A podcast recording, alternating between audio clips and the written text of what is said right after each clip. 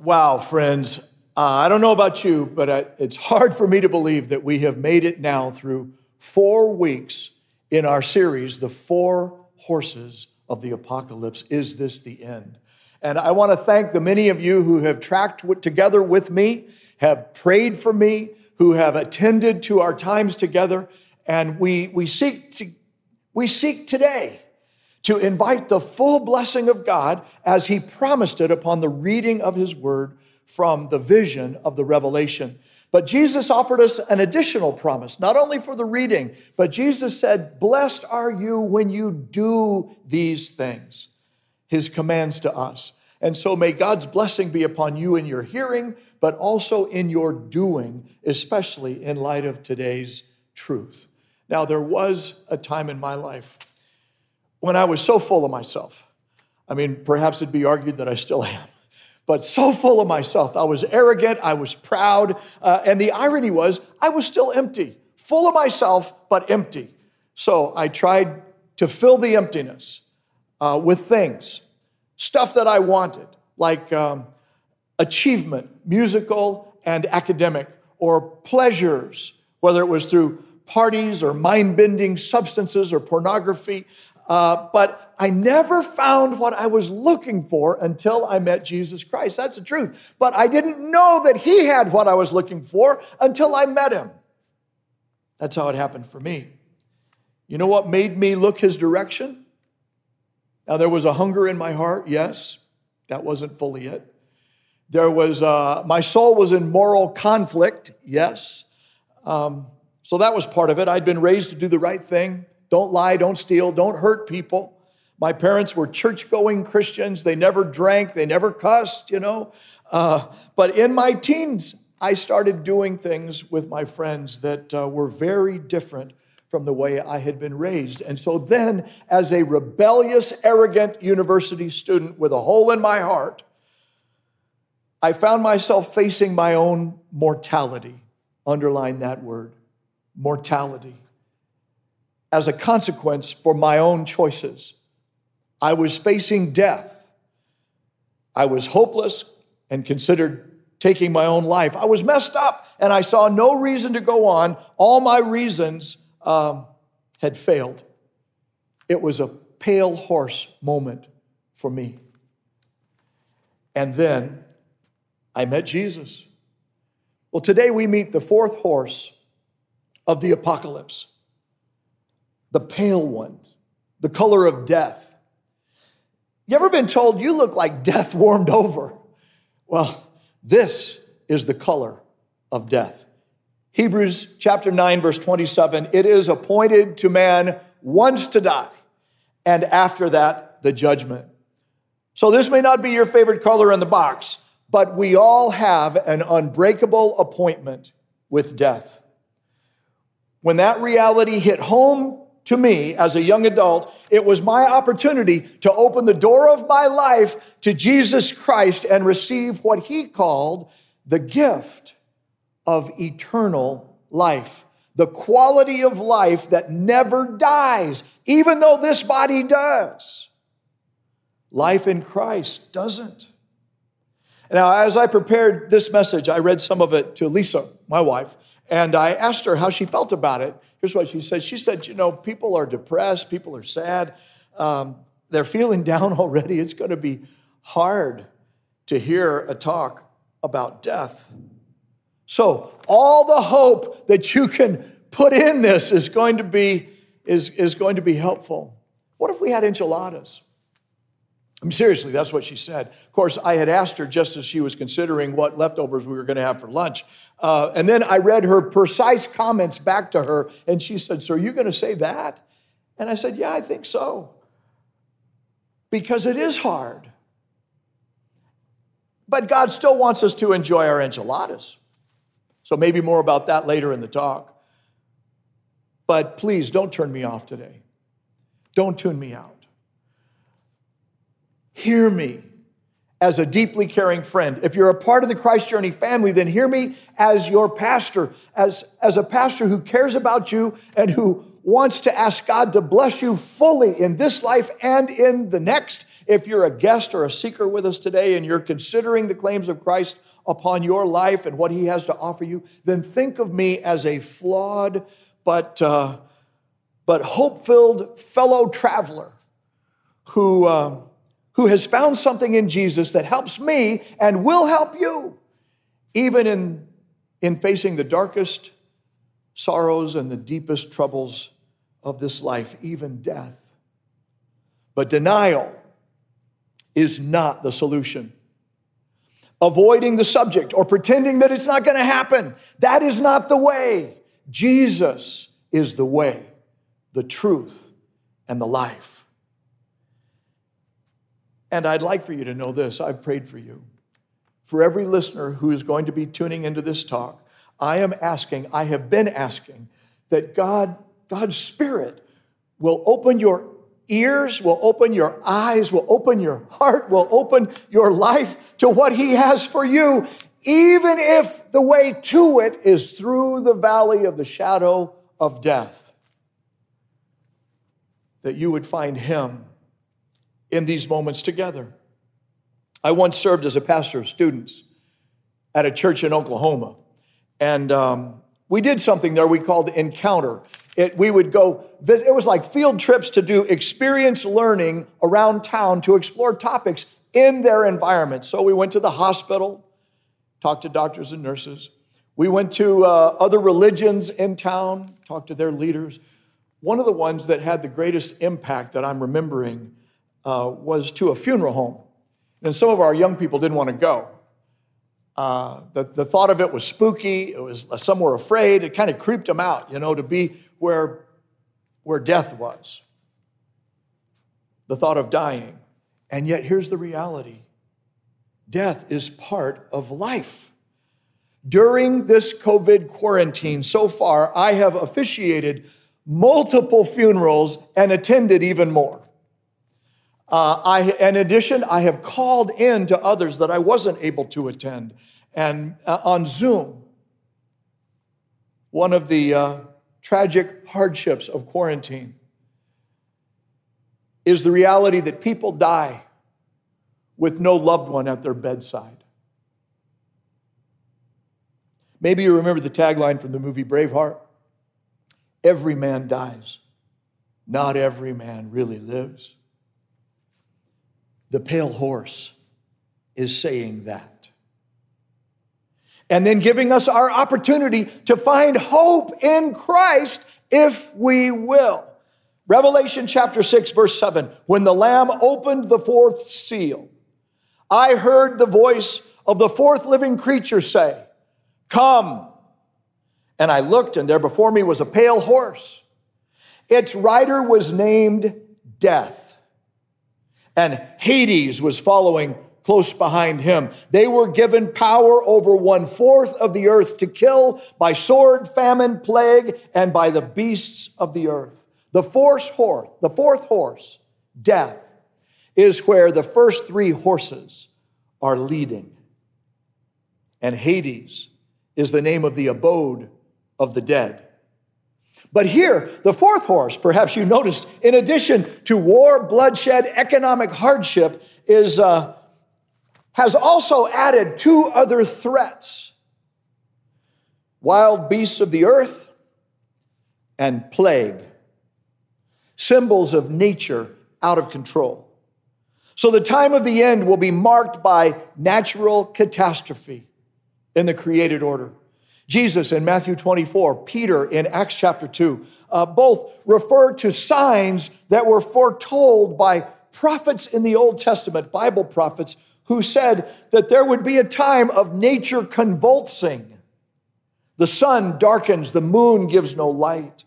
Symbols of nature dysfunctioning, of dysfunction in the natural order. Luke chapter 21, verse 25, Jesus said, There will be strange signs in the sun, moon, and stars. And on the earth, the nations will be in turmoil, perplexed by roaring seas, strange tides, weather systems.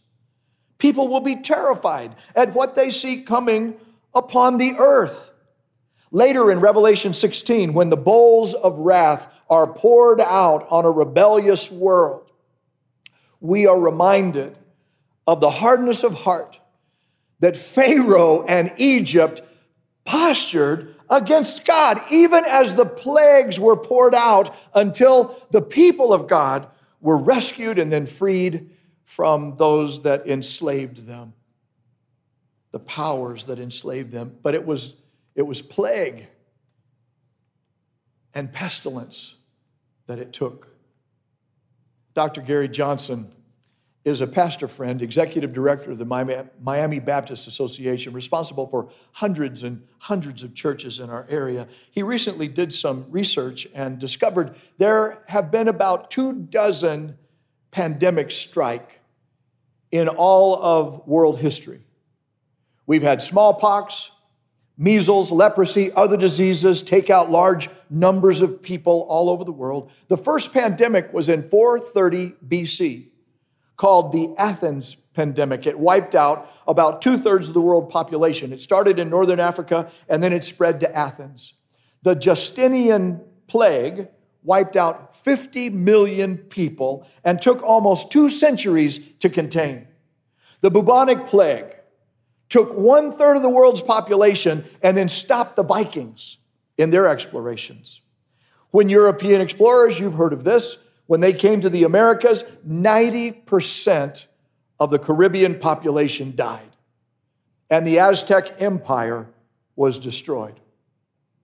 Cholera had several waves and types in, in that disease. It began in Russia, then it worked away, its way around the globe with some 15 million deaths. Now, in our time, the past 100 years, We've had the Russian flu, the Spanish flu, the Asian flu. HIV AIDS was discovered in America and then tra- traced back to Africa. There was SARS in 2003, several minor COVID viruses, and then COVID 19 began November 17, 2019, in China. It was officially termed a pandemic March 11th, 2020, this year. And it has now spread to at least 163 different countries worldwide. So you can see and understand the, the seriousness of this problem. So, children, boys and girls, if you're watching as we're talking today, I, I simply want you to know that doctors are telling us the best way to stay safe from this virus is to wash your hands thoroughly and regularly. And then when you have to go out, then always wear a mask and keep your social distance. That's the way to stay safe from the virus. Now, speaking of the virus, we have several members of our church in healthcare and uh, doctors, nurses, support people. So I asked one of our nurses if she would mind showing us what she wears to work every day. This is Zanja Lamoon.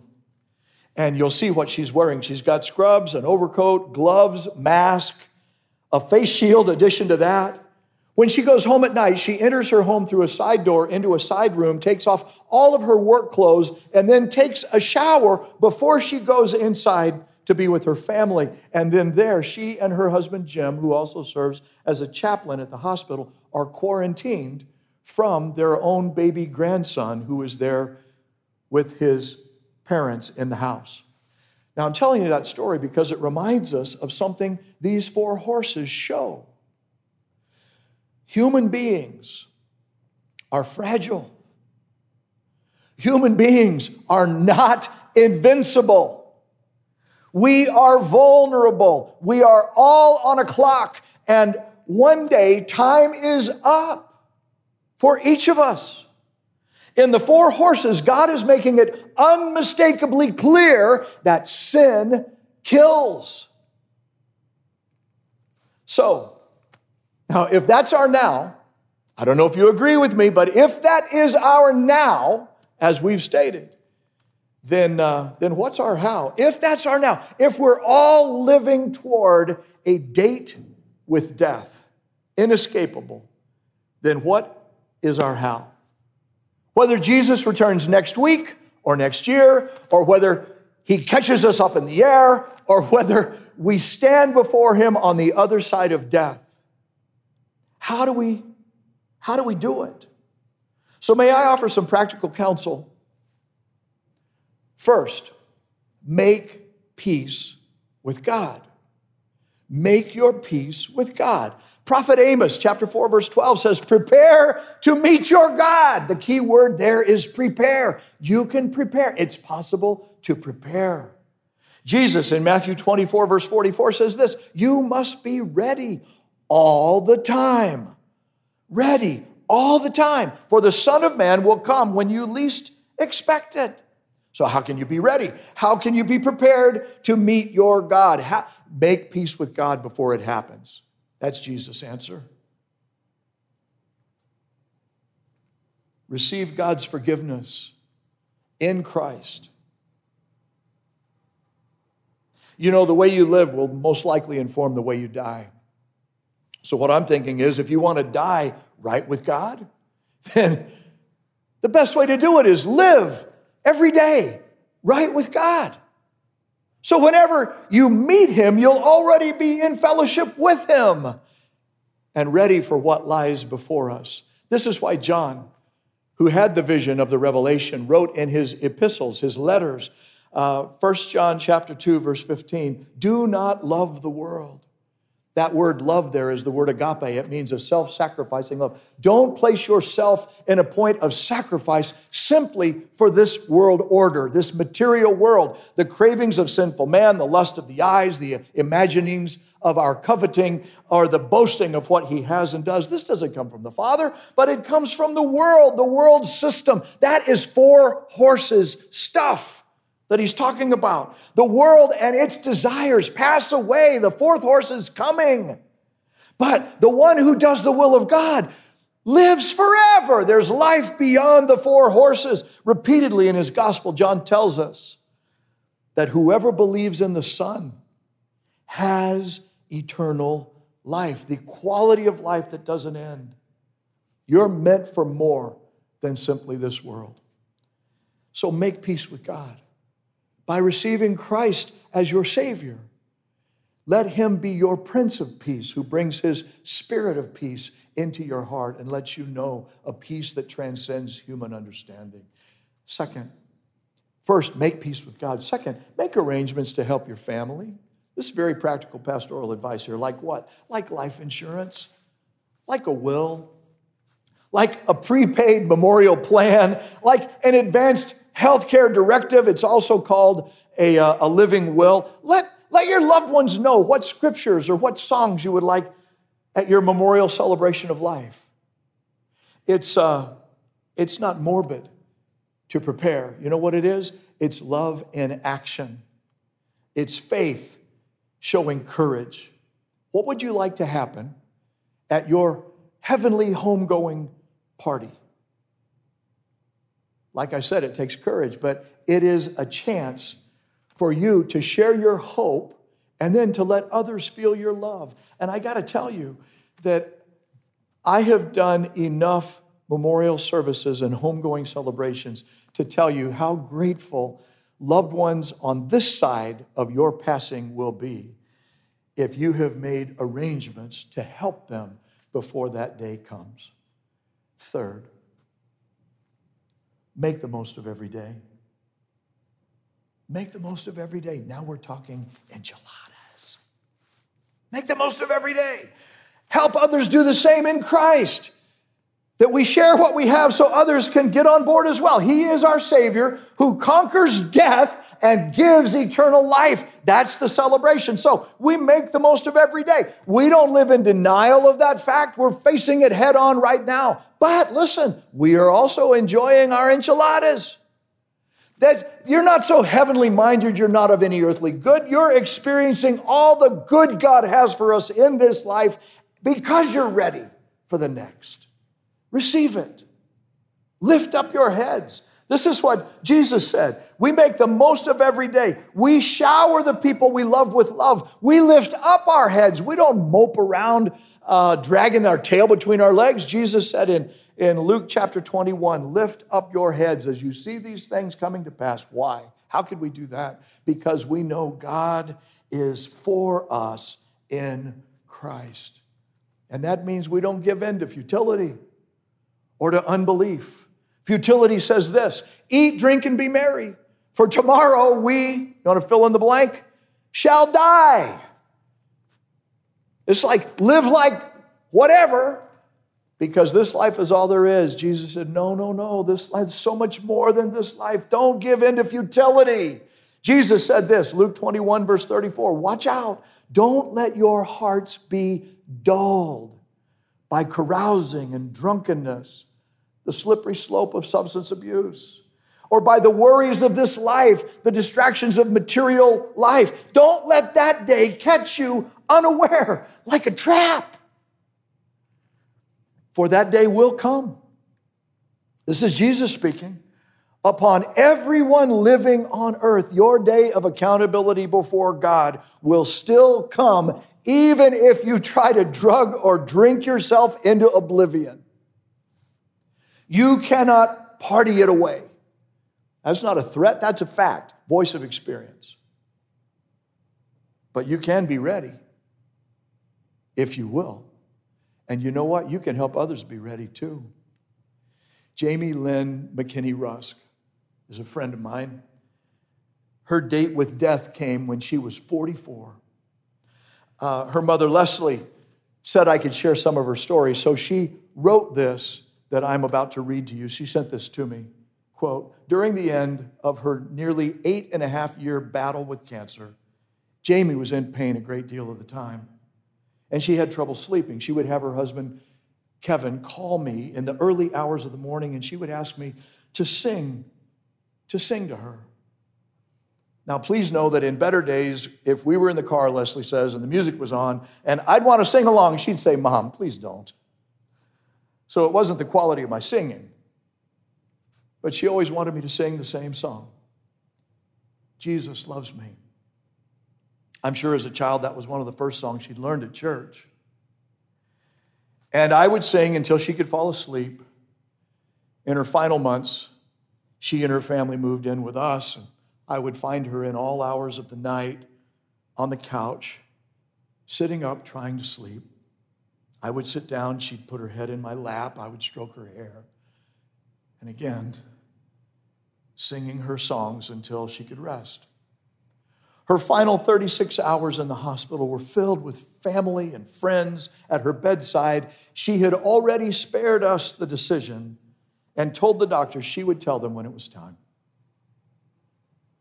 She wanted a party that evening. And so we were there eating pizza, Misha's cupcakes and sweet tea. As she tired, her friends surrounded her bed and she asked for singing. She wanted this little light of mine, and then Jesus loves me. When it got quiet, she looked at each friend individually and uh, pointed a finger and, and said, Do you know Jesus? Do you know Jesus? Around the circle, do you know Jesus? She wanted them to be ready. And she wanted to know that they would all be together again. Are you ready? Now, if it bothers you to think about death like this, can I tell you, it bothered Jesus' disciples too. I mean, Jesus would talk about death, he would talk about his own death in his early 30s. And it bothered his disciples. Peter said, No, Lord, not you. So maybe you wish that I would stop talking about it too. I want to say, don't be upset with me. Who else is going to, is going to talk with you like this about it?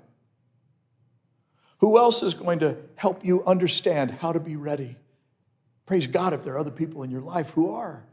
But if I'm the one for you today, then would you please listen and ask God to open your ears? These four horses are reminders from Almighty God about a story that the prophet Hosea told us that we, I mean, Isaiah told us that we are all in right now. In Isaiah chapter 53, we all, like sheep, have gone astray. We've lost our way from God. Each of us has turned to his own way. There's a way that seems right to a man, but its way ends in death, the fourth horse. And then the last verse in the chapter, speaking of God's suffering servant who was led like a lamb of sacrifice, verse 12, he poured out his life unto death and was numbered with transgressors. For he bore the sin of many, your sin, my sin, the sin of the world, and he made intercession for the transgressors. John doesn't want us to miss this to the point in his gospel. He spells it out plain. Look, Jesus, the Lamb of God who takes away the sins of the world. Jesus has done everything required for us to receive eternal quality of life from God as his free gift of grace. And it makes some sense now that Jesus, Back up to Revelation 4 and 5. The Lion of Judah, the Lamb of God slain on the throne, is the one qualified to open the seals because he has done everything required for us to face and overcome the four horses and the other the other incidents that will proceed from the seals, the trumpets, the bowls, the sin of humanity. Jesus has made arrangements for his family receive them, and then share them so that others can find hope and get ready as well. Or may I remind us, as Jamie did,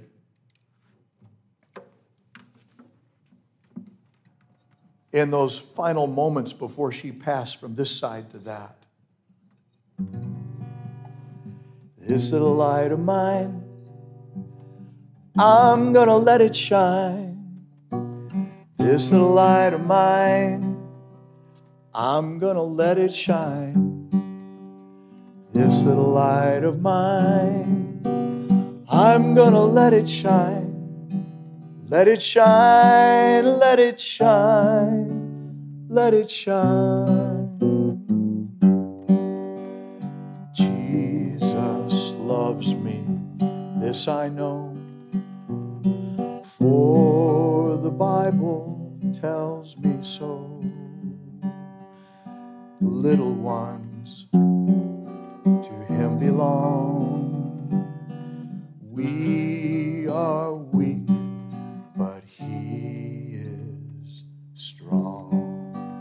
Yes, Jesus loves me. Yes, Jesus loves me.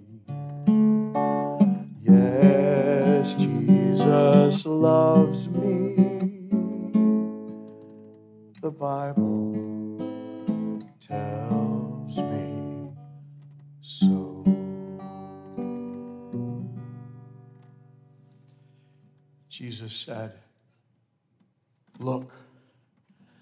I stand at the door and I knock. If anyone hears my voice and opens the door, I will come in. You know why he can come in? Because God so loves you that he gave his one and only Son, that whosoever, that if you believe in him, you will not perish.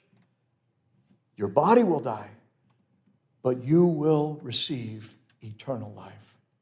Today is the day of salvation. Now is the time to decide. Would you pray with me as we prepare to meet our God? Gracious Almighty God, we thank you for your testimony in our lives, in our world, throughout history, and in Jesus Christ that we are so loved, that you would come personally yourself to bridge the gap and make a way for us to be restored for our relationship, our broken relationship, to be reconciled with you through the death of our Savior and his resurrection from the dead as you gave yourself to us in Christ. We pray right now for people who have trusted that message and have known you in it, that they would feel the presence of your Spirit encouraging their hearts, lifting them to follow you even through the valley of the shadow of death. And I'm especially praying now, Lord, for someone who knows this is their day of salvation. They've been religious, they've tried to do what's right, it's not fulfilling.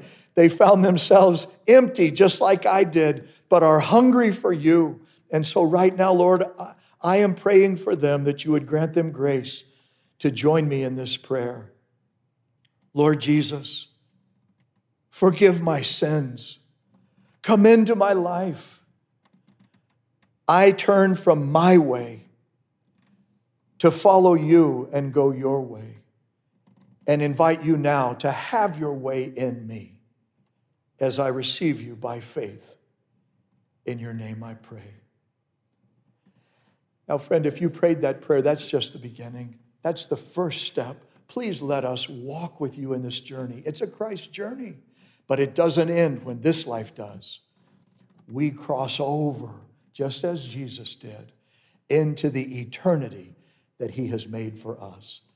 Be comforted with these words today. In Jesus' name I pray. Amen.